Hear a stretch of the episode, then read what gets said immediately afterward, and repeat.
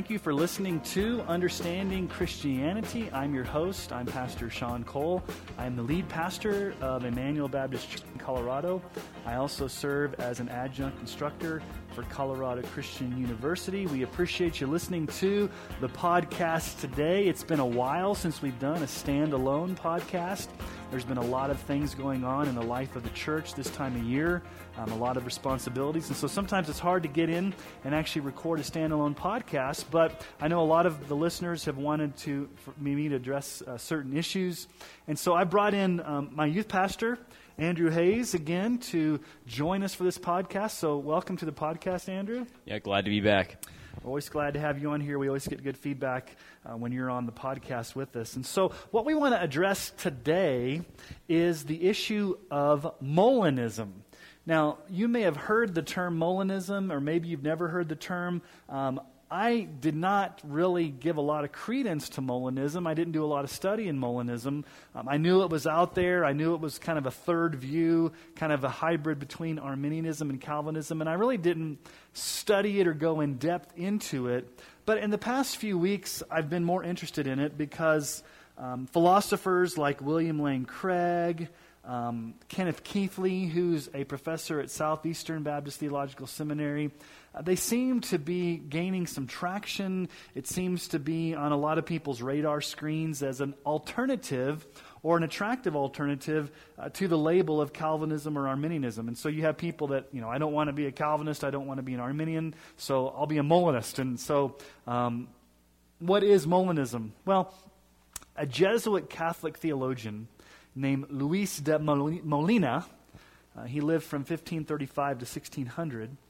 Um, he was the one that basically struggled with some of the teachings on predestination from Augustine and Aquinas and Luther, um, the view of Reformed theology, of God's omniscience, God's foreknowledge, how all that works together. And, and basically, um, Molina argued that God's hypothetical knowledge of free decisions is logically prior to God's creative decree. And so that was kind of a new idea uh, in, in church history. And so, thus, because his name's Molina, named after him, like Calvinism or Arminianism, Molinism. Um, and so, basically, there's three tenets uh, or, or, ways that Molinists understand God's knowledge. Now, one thing that we have to understand about Molinism is that it is good in the sense that they do believe that God has exhaustive foreknowledge of all things. They right. do believe in God's. God does not learn, so it's not open theism. Right. Um, but let's talk about the three types of knowledge. So, number one, God has natural knowledge.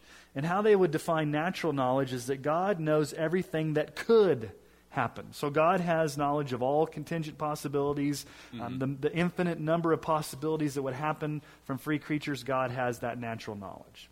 Okay. Right. Secondly, God has what they call middle knowledge. And they define this as God knows everything that would happen. God knows which possibilities are feasible. And so, so in between, after this whole idea of God's middle knowledge, um, from God's natural knowledge of what could happen, from God's natural or God's middle knowledge of what would happen, he logically chooses this particular world to create from an infinite number of feasible possibilities that he foresaw. And then, number three, there's God's free knowledge. God knows everything that will actually, in fact, happen so God has exhaustive knowledge. And so you've got, I, I know this conversation's very philosophical, and we're kind of going into the deep end of the water, but I, I, want to address Molinism because they do address this whole idea of middle knowledge. And the reason I've, I've brought Andrew into the mix is because when we first hired Andrew, what was about seven years ago at Emmanuel Baptist Church, and we were yep. going through his theology, and um, you know, he said he was a Molinist. And so, you know, that was not a strike against him to say, oh, he's a yeah. Molinist, he can't be on staff here. Um, since then, he's, he's kind of uh, come to abandon Molinism. But I want you, Andrew, it may be helpful for our listeners to tell, talk about your journey. Um, why, why was Molinism so attractive to you? Why did you kind of delve into it for a while? And so, kind of give us your story, your background. Right. So, I grew up in a church that was very uh, Arminian. Uh, so, they definitely discounted uh, the doctrines of grace and um, just the idea that God uh, decrees things from eternity past, and there was sort of this reaction against it. And I remember going, my pastor going through the book of Romans and being very trying to make it say what it doesn't say. Okay. Not looking in hindsight, but that's kind of what was going on. But I wasn't quite I guess, smart enough to realize that then as a teenager. But anyway, one of the things that came out of that was that Calvinism was sort of like the boogeyman. You know, it was the one thing you didn't want to be in my church was a Calvinist. And so I went to college and I began to encounter some roommate, uh, some guys that were living on my floor who actually were Calvinists. I couldn't believe that there were actually such things out there that people actually believe that theology. And these guys, I got to admit, these these couple of guys were very patient with me. Um, kept pointing me to the scripture, which is what they should be doing all along. Um, and I was trying to do, uh, trying to make it say something that didn't say, and then I realized that, yeah, I'm going to have to change my position because this is not what the Bible is teaching. Uh, what I'm saying is not what Paul is saying in the book of Romans. So I began to kind of search out, seek out options because I still didn't want to be a Calvinist because I didn't want to admit I was wrong and jump into that position. So I was looking for an alternative, and that's where I kind of began to encounter Molinism. I think I first encountered it in my intro to philosophy class at a Christian college, and it what, had some appeal to me. What college was that? Um, it was Wheaton College okay. when I first encountered it, uh, and so I began to kind of study and, and, kind of read up on on Molinism, and like, yeah, you know, that seems to make a certain amount of sense, and uh, thought thought I was a Molinist for a while because it seemed to kind of express what I what I was thinking without being a Calvinist and kind of moving more towards the, the direction of the sovereignty of God. And you know, then eventually, as I kind of, uh, I actually went through and read the works of Molina and some of the other, um, other kind of well-known Molinists, such as Moreland and Craig. Yeah, let's stop right there. Yeah, let's talk about. So, um, I hate to interrupt you, but you read Molina's like right. firsthand, so you actually read the original sources to see what right. his argumentation was. Yeah, because everybody was talking about Molinism, and I was like, well, at some point, I, I want to read the primary source. You know, okay. I just don't want to read what other okay, people are so saying about it. And, that, and, that's good. And so let's just stop right there.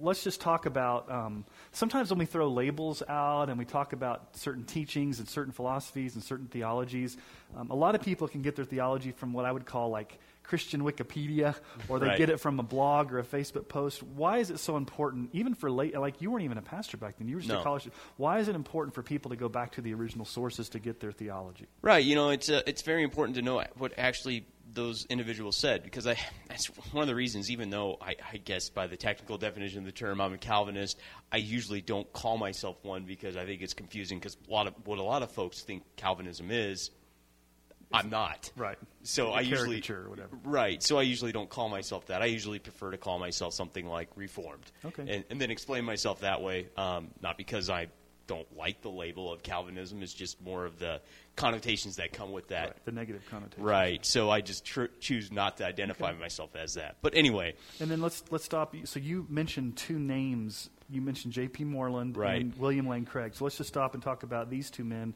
Uh, how prevalent or how prolific or what, what is the status of these men do you think in the evangelical world today right i think they're they're pretty they're somewhat popular especially if you are bent towards things like apologetics and philosophy yes. they are very well um, they uh, like craig in particular has written tons of books yeah. so he's a very prolific author and same thing with moreland he's wor- written quite a few books as well um, those both those guys are professors at hmm. um, at biola and so it's pretty influential. Yeah, pretty influential and William Lane Craig actually identifies as a Southern Baptist. Right. Yeah, and so um, these two men, J.P. Moreland, William Lane Craig, are kind of the go-to men that conservative evangelical apologists kind of look towards as far as how to argue for, you know, against atheists and philosophical thought in Christianity. And so you were kind of looking at their stuff as well during that time? Right, I was looking at their stuff as well, but I did want to, you know, like I did pick up Molina's works because I actually wanted to read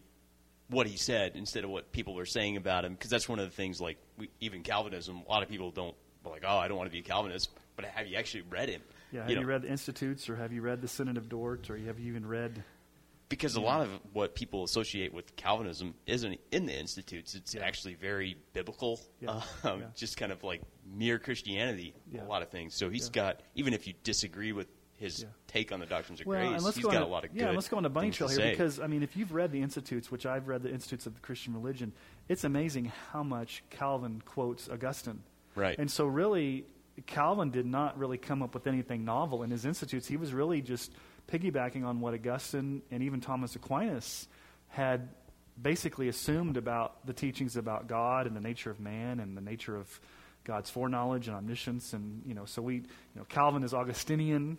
right. Um, and so, you know, I think it's, you know, just again important to go back and read the original sources to see what these men and women actually said themselves. Yeah, and to get it, the full context of it, you know, Right. because a lot of times we can cherry pick something. Sure. Yeah, from, read the whole chapter in the Institutes, you know, not just a quote here and there. Now, you men- mentioned Kenneth Keathley. Right. Um, so, did you ever have him as a professor? At, you went to Southeastern Yeah, I did. Seminary. Uh, went to Southeastern for a full school year. I never had him as a professor, but I definitely, you know, his works were around, and I did pick up his work on Molinism. Um, I was writing a piece in systematic theology, and I had to, and I was dealing with that particular. Is that position. Salvation and Sovereignty and Molinist Approach? Is that the book? Yeah. Okay. Yeah. Yeah. And that, and let me just stop and talk about that book. I appreciate that book um, because I think he's really, really fair. I think Right. that that book is not um, polemical against Arminians, polemical against Calvinists. I think he actually fairly represents. I mean, I had some problems with the book, but I think he did a really good job of trying to be fair. Um, and the reason why I would say probably for the Southern Baptist world, which is a lot of our listeners are, you know, William Lane Craig and Kenneth Keathley are kind of the 2 go-to Molinists, you know, among Southern Baptist or traditional Southern Baptist or, or non-Calvinistic Right. Southern Baptist. Um, Yeah, and I and I think you know after reading the works of Molina, um, it was it was a challenge because he's very philosophical, Sure. um, and you have to read it slow. A lot of those guys that are trained in ancient kind of like Sure. Greek philosophy and that sort of th- that sort of things, you have to read really slow Exactly. to, in order to understand what they're saying. So how did you? So talk about your journey. How did you come to the conclusion that Molinism was not actually the best way to understand God's foreknowledge and omniscience and sovereignty? Right. Well, it sort of seemed unnecessary after a time because it was it was sort of like okay, out of all the possible you know possible worlds hypothesis, maybe we'll talk about that later. But the possible worlds that God could create, eventually He has to actualize and create one. And so at some point, it's like, what's the point of having all these possible worlds if God's actually actualizing a particular world? So Right. there's really there kind of becomes unnecessary. Yeah, yeah, and that's okay. And so my two critiques of Molinism, and maybe you would agree with this, is number one, it deals with possibilities and not reality of what the world God created and how God has Right. created. And number two, the biggest issue I have with it is actually the whole issue that God is contingent or God is dependent, however word you want to use, on libertarian free creatures, and he reacts or responds or, or creates in light of, of what libertarianly free creatures would do. So it shows God contingent upon that. And anytime I think you, you have God being contingent or dependent upon his creation to somehow decree or create, I, I think you run into some major problems as far as the aseity and the immutability and the character of God. Yeah, and and that's uh, I guess what eventually. And the other thing that kind of pulled me away from Molinism as well is it sort of seems suspicious to me that biblical scholars and theologians, like individuals who really were dealing with the text and what the text says, they didn't come up with Molinism. It was more of something that came out of philosophy, Okay. philosophy, and that they were attempting that others were trying to find in Scripture somewhere. Yeah, and let's talk about that because as great and prolific and as vener- you know, venerated as William Lane Craig is, and I don't want to speak against William Lane Craig because I think he's you know a godly man, but a lot of these Christian apologists really start more from philosophy as opposed to exegetically coming to it from the text.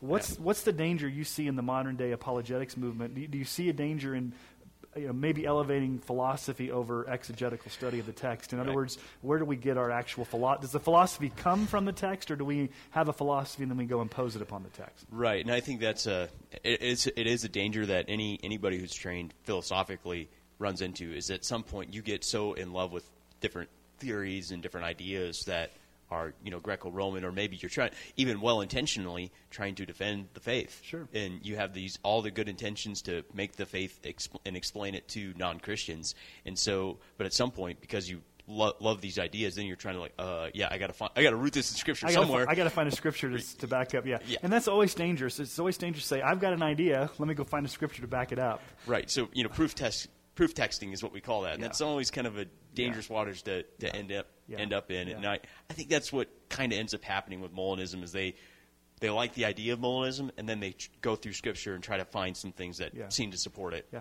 Well, let's just talk about some of the problems with Molinism. Let let me first of all talk about the appeal. I, I think, in some ways, like you said, you don't want to be a full blown Arminian where you believe you can lose your salvation or you believe you know, that humans have autonomous, total libertarian free will.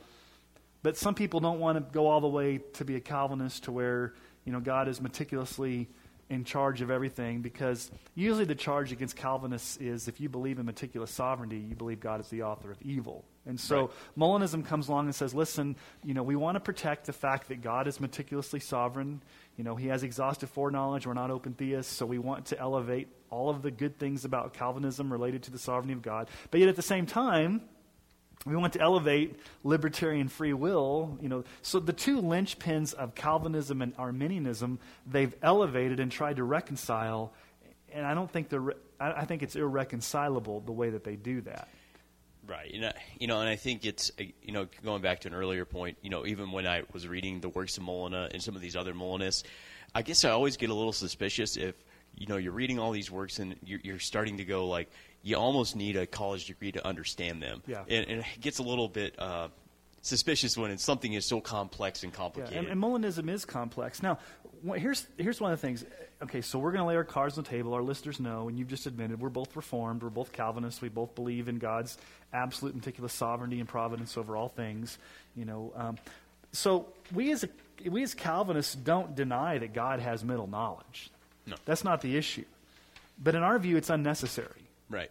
And so the issue for us is not whether or not God possesses middle knowledge of what people would do. The issue comes in how does God use that middle knowledge. Mm-hmm. So for the Molinist, they would understand that out of all the infinite possibilities, possibilities, and they would use the word available to God, Yeah. He chose to create this particular world based upon what he foresaw or knew would happen when libertarian free creatures were placed in that world. And so here's the big issue God's foreknowledge, and again, we're not talking time here, we're talking Right. logical decrees, mm-hmm. logically, not, not linear time, but God's foreknowledge of libertarian free people was logically prior to his decree to create the world. That's the major problem I have with is they, they reverse the logical order of what I believe the decrees of God are. Okay, no, no, yeah, that that makes sense, and I think it's a it's a fair point. I think Molinism is just trying to, like you said, just trying to hold both things together and And so, as Calvinists, we would be called compatibilists. Right. And I've done former podcasts on compatibilism. Sometimes it's called soft determinism. Right now, there's a debate because of the Sonny Hernandez and the Theodore Zachariades debate with Leighton Flowers and Jonathan Pritchett, where those Calvinists have come off and said, you know, we're not, we're not soft determinists, we're hard determinists. And, mm. and then you've got Dr. James White coming into I haven't entered into that conversation because I think it's, it's kind of like beating a dead horse. Everybody's going around with what they think about it. But traditionally, according to the confessions, okay, I'm talking mm-hmm. about the Synod of Dort, I'm talking about the Westminster Confession, I'm talking about the Second London Baptist Confession, the Reformed confessions that we hold to, they are soft deterministic, compatibilistic documents. Okay. Molinist, on the other hand, they're not going to be compatibilists. They're going to say they are soft libertarians. Yep. Okay. So they would agree with Calvinists that God is meticulously sovereign over all things and God has exhaustive knowledge of all things, but at the same time, they're going to argue that God uses what they would call counterfactual knowledge of libertarian free choices to accomplish his sovereign will. And the big word they use is counterfactual mm-hmm. knowledge. Andrew, maybe explain what, what do they mean by counterfactual knowledge that God has of. It's almost like Yeah. mi- middle knowledge, counterfactual knowledge is Right. almost the same thing. You know, it's kind of rooted in that libertarian idea of, of free will. So, so, so for example, like you know, I chose to have uh, pancakes and eggs this morning, but there could have been a conceivable world where I chose to have cold cereal instead of pancake and eggs. So God has knowledge that counterfactual of the world that I would have chosen uh, cold cereal as opposed to pancakes and eggs. So And so, why did he choose the world? Why did he choose this world? yeah, he they would say because it was eh, in God's view it was the greatest possible world. The best possible world where he would actualize Yeah. his meticulous will. Yeah, so God could have foreseen a world where I would have chosen cold cereal this morning, but He actualized the world where I So, pancakes. so let's just ask the very logical question: What's the basis for God actualizing the world? Yeah, it's whatever He has determined is the greatest good, Based upon what? based upon human choice. Human choice. So, in the end, what is God contingent or dependent upon in creating this actual world?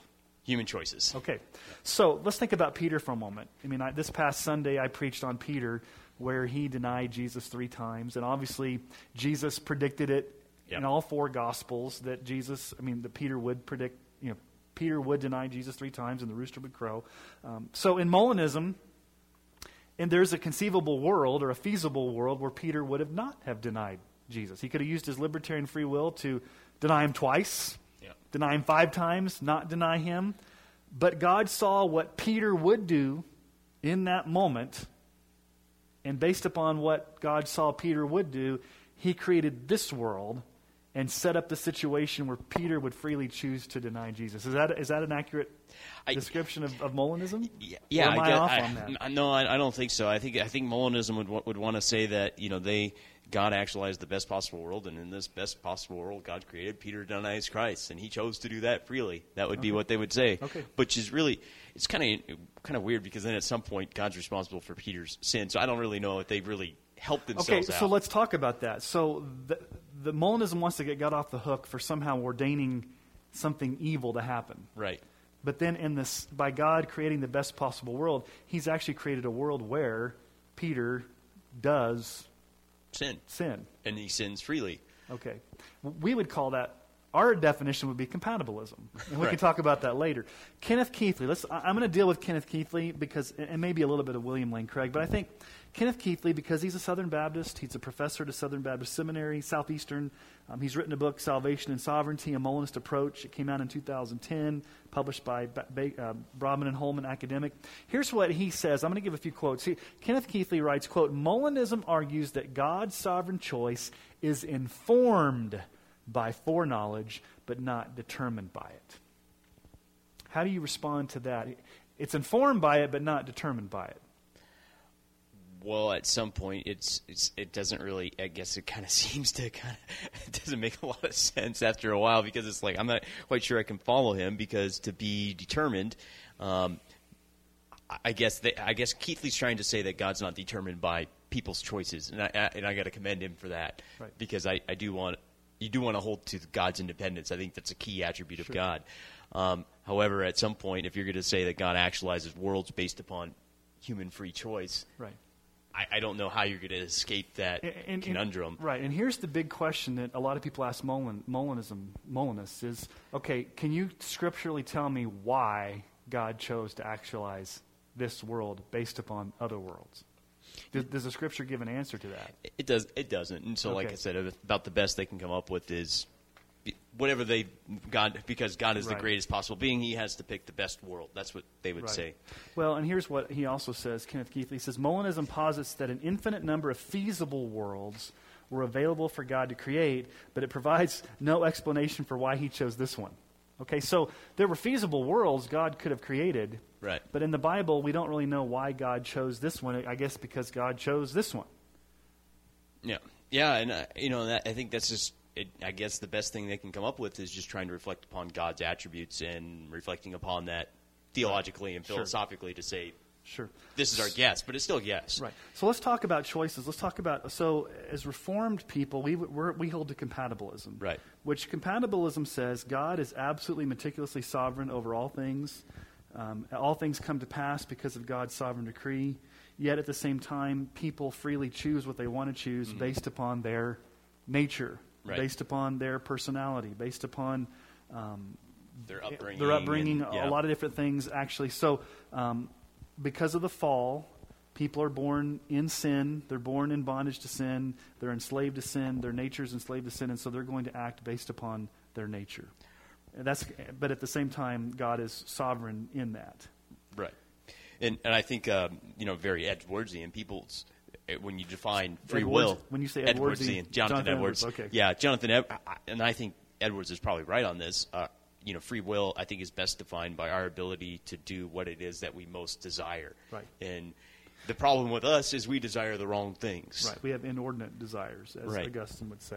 And so, but a soft libertarian, a Molinist, they would say that a person's character to sim- to simply determines what set of choices are available to them. From a set of choices, what, what's available, they're going to choose. Um, but at the time of choosing, a person has contracausal free will, libertarian free will, to choose to refrain or not refrain, or choose or not choose between two competing options. Right. That's what they would say.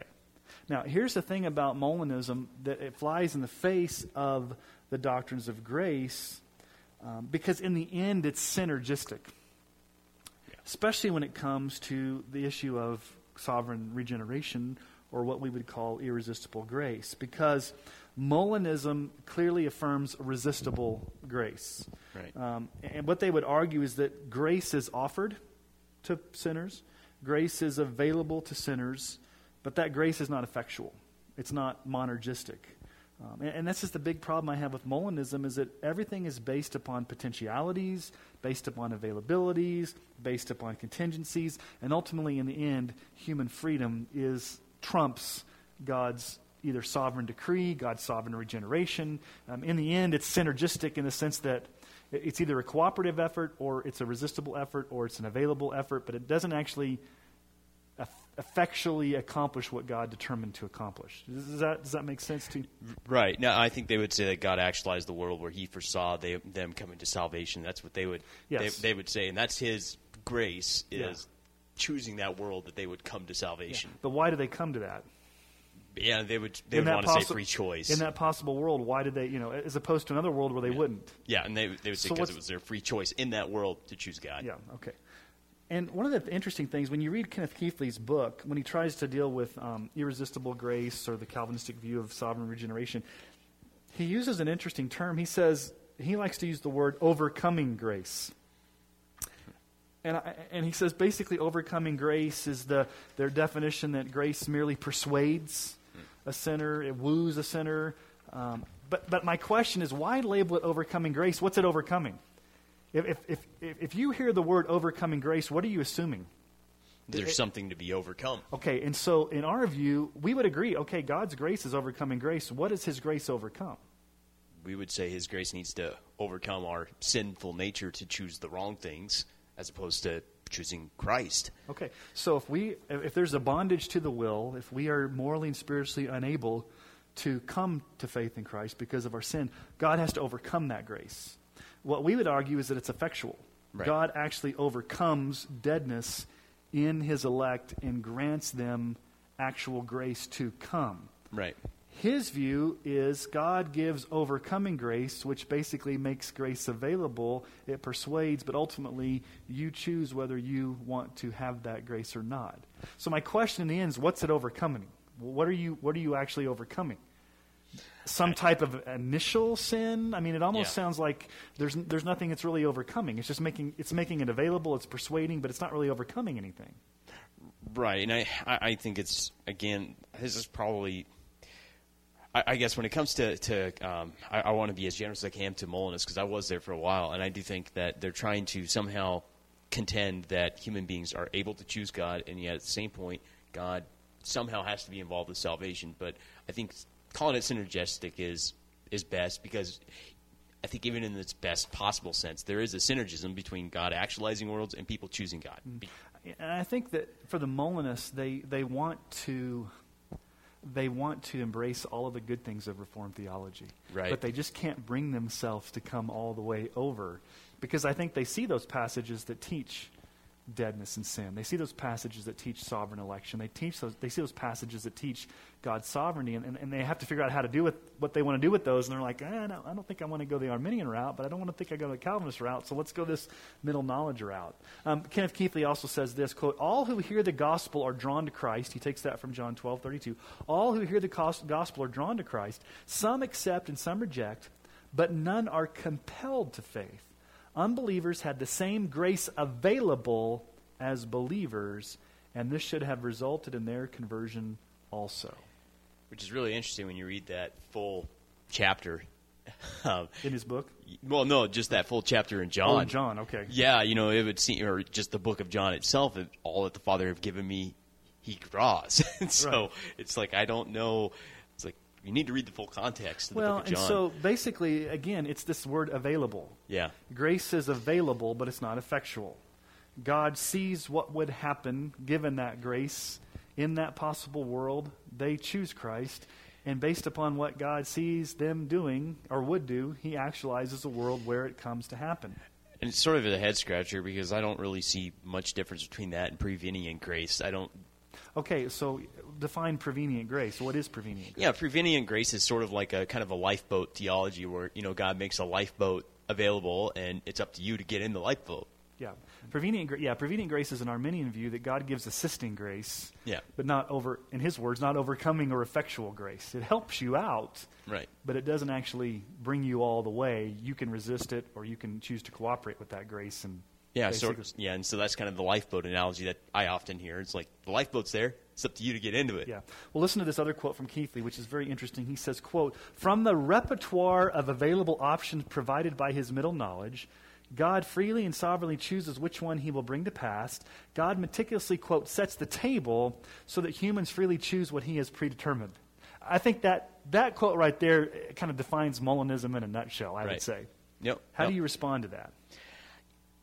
you know, at some point, it, it again, here you got. Um, it's it's sort of strange because it's like at some point you're going to have to go one way or the other. Is it God's decree based upon human choice, or human choice is based upon God's decree? Yeah. And you can't have it both ways. I mean, look at the language he uses in here. All right, yeah. well, let's just pick apart this sentence.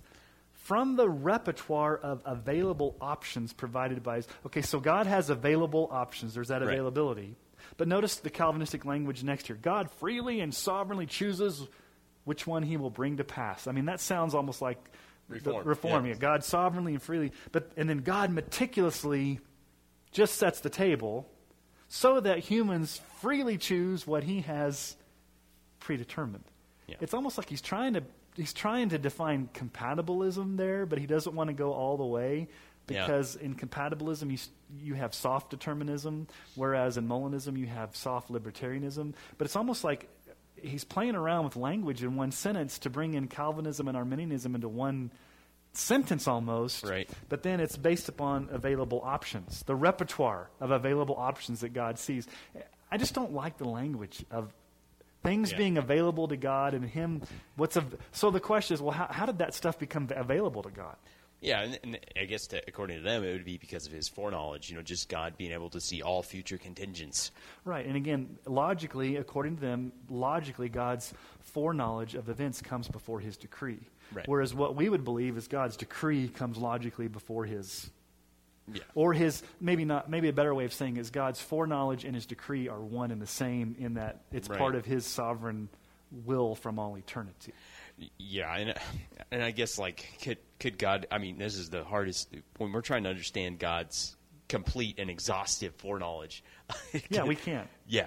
Yeah. Now here's a, I'm going to give you an inc- incoherent statement. I'm, I'm going to pick on William Lane Craig here for a moment. Not, I, I, I think he's a great, you know, he's a great um, apologist, and I think he's he's got a lot of good things to say. But this sentence I read, and I'm like, I had no idea what he meant. This is what William Lane Craig says: "Quote: It is up to God whether we find ourselves in a world in which we are predestined, but it's up to us whether we are predestined in the world in which we find ourselves." Does that make any sense to you at all? it almost sounds Lutheran, you know, in, in, the sense that everybody's predestined, but or Karl Barth type thing. Yeah, know? yeah. And so it seems kind of I don't. I, but it doesn't make any sense. That's probably the, the thing that sounds most similar to to me. Yeah. Well, let me ask another big question for a Molinist. Okay, so let's talk about p- possible worlds, actualized worlds. Obviously, we can't answer this, but a big question would be: Okay, why does God not actualize or create a world where everyone's saved? Right. I mean, if if grace is available, Mm-hmm. but it's not effectual, people have contra-causal free will. God has middle knowledge of an infinite number of possible worlds. There must be a logically conceivable world where everyone is saved. Would we agree that there's a logically feasible world where everyone's saved that God could have seen? Yeah. You know, I think if we can think of it, assuredly God could have thought of it. Okay, so as it's logic. It's logically feasible. Yeah. Okay, so the question is, okay, why didn't God do it? Because you would think that if God had foreknowledge, and this is even the issue for the Arminian. Yeah. I mean, you back it up and you say, okay, so, so like let, us just talk, let's just jump out of Molinism and talk about Arminianism for a moment.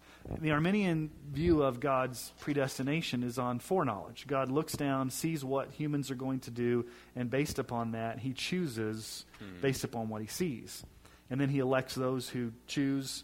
He passes over those that don't choose. Hmm. But in the end, you still have God seeing something that he could have intervened to overcome.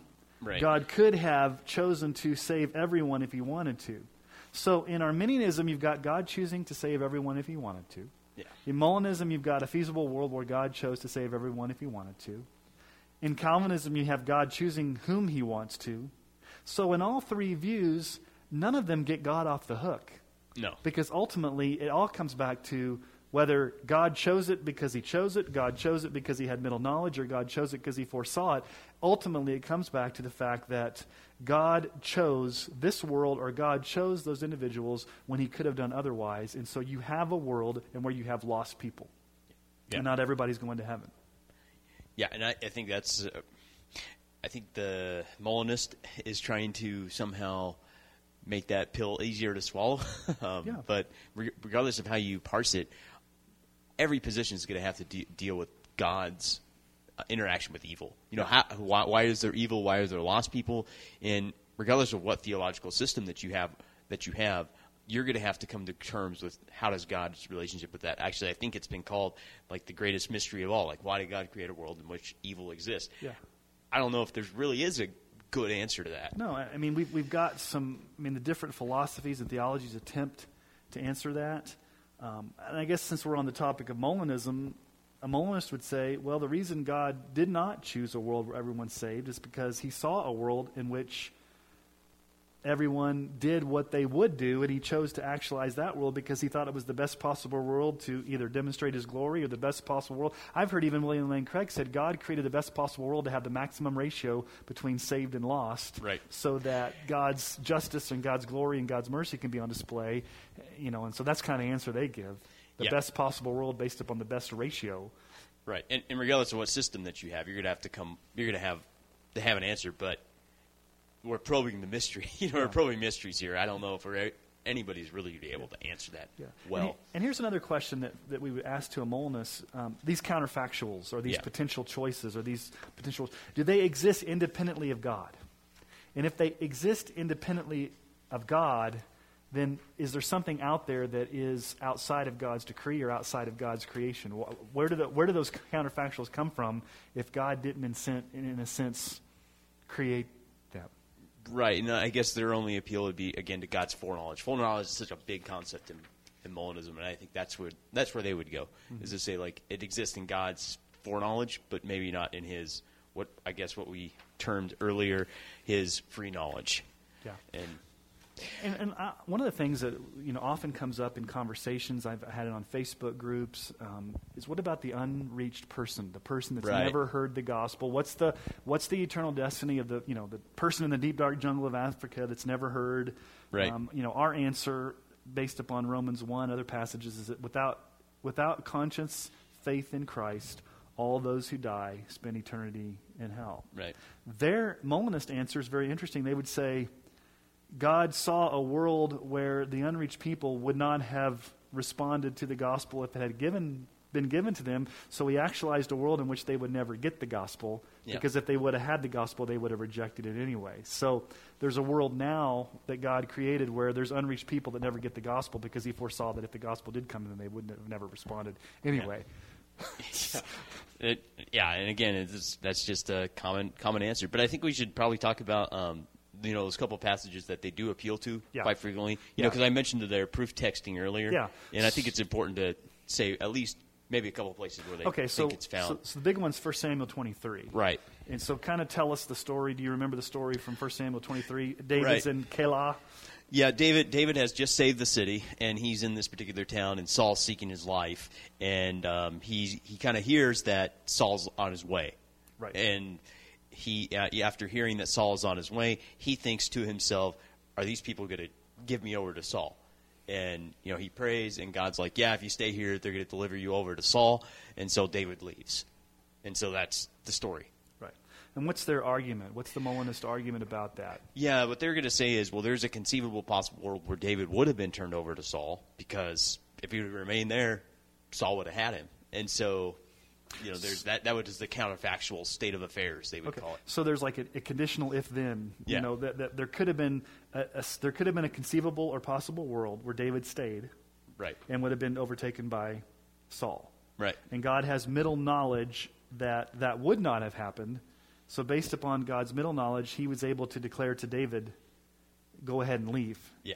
Is, is that basically what I'm understanding them to Right. say? Yeah. Yeah. They're going to say that there was a possible world where David would have been handed over to Saul, but you know, because of this prayer, he he was not. So they just.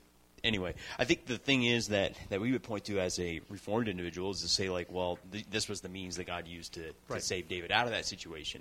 Yeah, so we would say, you know, and so I've actually heard some other people that I've, I've seen this um, argument recently from some non Calvinists that, hey, there's an example where God prophesied something that didn't absolutely come true, so therefore, you know, God had foreknowledge of something that wasn't that did not come to pass. Right. So therefore, God does not decree all things that come to pass because you know it, there was a contingency there. Right. How, how do we answer that as you know from the text and as from as Reformed people? Right. You know, I, I think here it's it's important to remember that you know David's in prayer and God does. This is one of those great mysteries. We pray and prayer does things, and prayer is sometimes the means that God uses to do things. Yeah. And and it's like regardless of how you see Scripture, that's very obvious. Prayer does things. Right. Yeah, prayer doesn't change God's mind, but prayer is the means by which God accomplishes his will in the world. Now, God's got a sovereign decree of everything he's going to come to pass, but sometimes he works out that decree through prayer, through human agency, in the world, in time. Right. Um, I mean, the biggest example you can think about that is the crucifixion of Christ. Right. Um, in Acts chapter 2, 23, uh, Peter's preaching at Pentecost says, This Jesus, delivered up according to the definite plan and foreknowledge of God, you crucified and killed by the hands of lawless men. So the death of Christ was a definite plan. Yeah. It was uh, under the foreknowledge of God.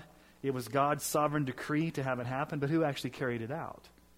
Those lawless men. Those Yeah. lawless men. Um, read Acts 4, 27 through 28, because you see almost the same thing there. Yeah, for truly in this city they were gathered together against your holy servant Jesus, whom you anointed, both Herod and Pontius Pilate, along with the Gentiles and the peoples of Israel, to do whatever your hand and your plan had predestined to take place. Okay. So God had a predestined plan to take place. Who carried out the plan in time? Herod, Pontius Pilate, Gentiles, the Jewish leaders. Yeah. So, so here's what compatibilism says in, in a nutshell God freely did what God sovereignly decreed to do, the human agents freely did what they wanted to do. In the end, God's sovereign will is accomplished, And people and did people what they did what they wanted to do. Now, the mystery of compatibilism comes into okay, we don't know exactly how all that works, Right. but we don't. We know that in a way, God did not force those men Mm-hmm. against their will to crucify Jesus. They acted in accordance with their will. They did not have a knowledge of God's decree while they were doing that. In the moment in time, they were doing what they wanted to do, but what they wanted to do was God's predestined plan to happen. Right. And I do think it's important to remember, too, you know, going back to our earlier story in Samuel, um, we always want to be careful when it comes to uh, making things that are in narratives normative. Right. Yeah, that's Um, true. You know, and I think just as a, a hermeneutical guide is, for example, you know, Acts is the same way. And a lot of times, you know, like just because they spoke when they received the Spirit, they spoke in tongues, doesn't mean that it's normative experience for everyone. So that's a good hermeneutical. Let's just stop and talk about that. So there are what we would call clear, explicit, didactic teachings about the nature of God and the nature of man in Scripture. Right. And yet there are also implicit inferences we can make that oftentimes emerge from narrative passages that tell a story, and you can kind of deduce or infer something from a story. Right. So, hermeneutically or exegetically, which should take priority in your understanding of God and man and, and, and some of these theological issues? Which should take priority? Yeah, and this is the scripture interprets scripture The analogy idea. of faith, Yeah, right? and so we we have the we want to take the clear didactic teaching of scripture takes precedence over a narrative uh, as far as our understanding goes, and I think that's a good hermeneutical guideline to follow because often if we just go with the narratives, we can make some things that are normative for all Christians, which maybe aren't normative. And let's also talk about progressive revelation in Scripture. Do, you know, you can take a narrative in the Old Testament, standalone narrative in the Old Testament, and build an entire theology out of that, and not take it canonically in how does how does from Genesis to Revelation the full canon of Scripture address that issue, especially as it unfolds in the New Testament and maybe interprets back upon some of those Old Testament passages. Right, and I think and that's that's important because you know it's uh, that's how you can end up with some heresies and sometimes, um, or or maybe just a, a teaching that I find very difficult because I had friends that I grew up with that were telling me I wasn't basically a really good Christian until I spoke in tongues. Yeah. And they would point to the Book of Acts to tell me that. Well, if I want to be a good Christian, I need to start speaking in tongues. Sure, sure. And Yeah. I would disagree strongly now. Did then, but I would do so even more strongly now. So, well, as we kind of bring this to a close, I know we've kind of not really dealt with a lot of text. This has been very philosophical. We've tried to kind of unpack Molinism, talk about what it is. Are, are there any final issues we want to address, or weaknesses, or, or, or things that we want to expose to Molinism? You know, I do want to. Say, I do. I think it's important to remember that the Molinists are are brothers in Christ. Oh, yes, exactly. and so you know, I do th- want to emphasize that. Not saying that they're heretics or Exactly. anything like that. Right, um, exactly. I, I do think I can understand where they're coming from. I called myself one at one point. However, I guess in, in my view, um, after kind of having gone through it myself, if your theological system seems more driven by this, your philosophy and your ideas rather than the the careful exposition of texts, I think you need to be very very careful about that particular system. And in my view, it seems like Molinism, from my understanding, it comes more out of works of philosophy and theology than it does rooted from careful exposition of the text. Right, and I agree with you. And I would say, you know, my, again, I'll, I'll, I'll just lay my cards on the table. My biggest problem with Molinism is that in the end, it makes God contingent upon human choices to Yeah. determine how he's going to actualize a possible world. And everything's based upon potentialities and foreknowledge, not on the primary or the primacy of God's sovereign decree being logically prior to human responsibility. Yeah, that's very clear in the text, Yes. especially in Isaiah. I'm the Lord; I'm doing it. Yeah. Yeah, and so, you know, one of the things about middle knowledge is it's really not necessary to an all knowing, all decreeing God, but the Molinist conception of free will makes it impossible for God to exercise providential control over his creation. Why? Because men and women would be free to resist his decree. God can only bring to pass the actions of free agents via his middle knowledge of what they would freely do if given a certain. Um, and so I, I think it really elevates, in the end, it wants to protect God's sovereignty, but in the end, it is still a system that elevates human freedom above God's meticulous sovereignty.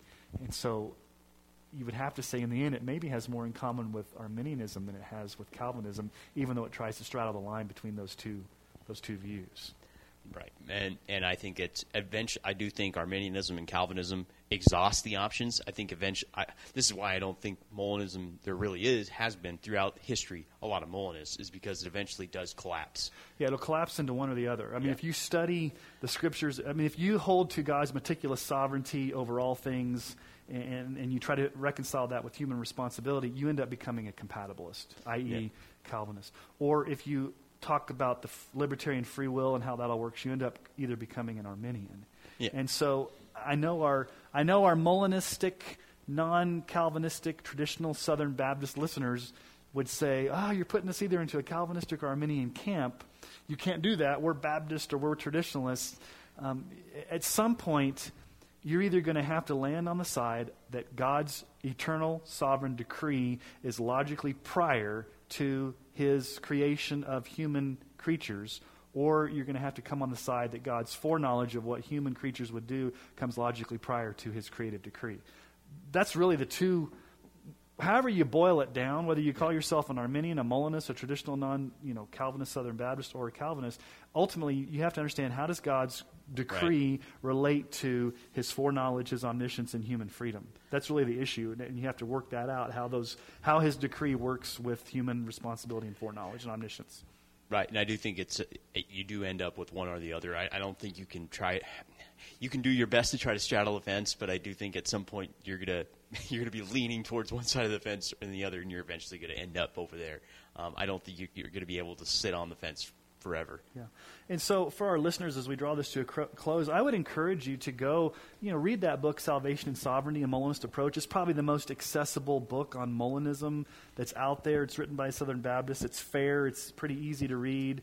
Um, he kind of, you know, talks about he, he deals, I think, more with Calvinism than he does with Arminianism, but he kind of right. he kind of structures the book related around the five points and, and mm-hmm. talks about how Molinism kind of counteracts. His acronym is ROSES as right. opposed to TULIP. Um, but I think if you want to study Molinism, that would be a good place to start. Probably if you want to get into the deep end of the water, you know, go read William Lane Craig, or even like you did, go read go Molina, read Molina yeah. you know. And so, uh, if you just want to, to get kind of a taste of that, um, but you have to determine, based upon your reading of the scriptures, ultimately how God's sovereign, meticulous decree relates to human freedom, how it relates to his omniscience, his foreknowledge, how it relates to time. And, and you got to work all those things out. And so I know this is kind of philosophical, but ultimately these items do show up in Scripture. And the reason we've come to these conclusions is because of the revelation of Scripture and how we believe Scripture presents you know, these truths. Right. And we need to ask what takes primacy. Is it our ideas or is it Scripture. You know, at, at some point we're going to have to make a. We, we need to make sure our ideas are rooted in Scripture, and that our philosophy is rooted in Scripture, and not the other way. Exactly. Exactly. Well, Andrew, I think we've drawn this to a close. It's been an interesting discussion on Molinism.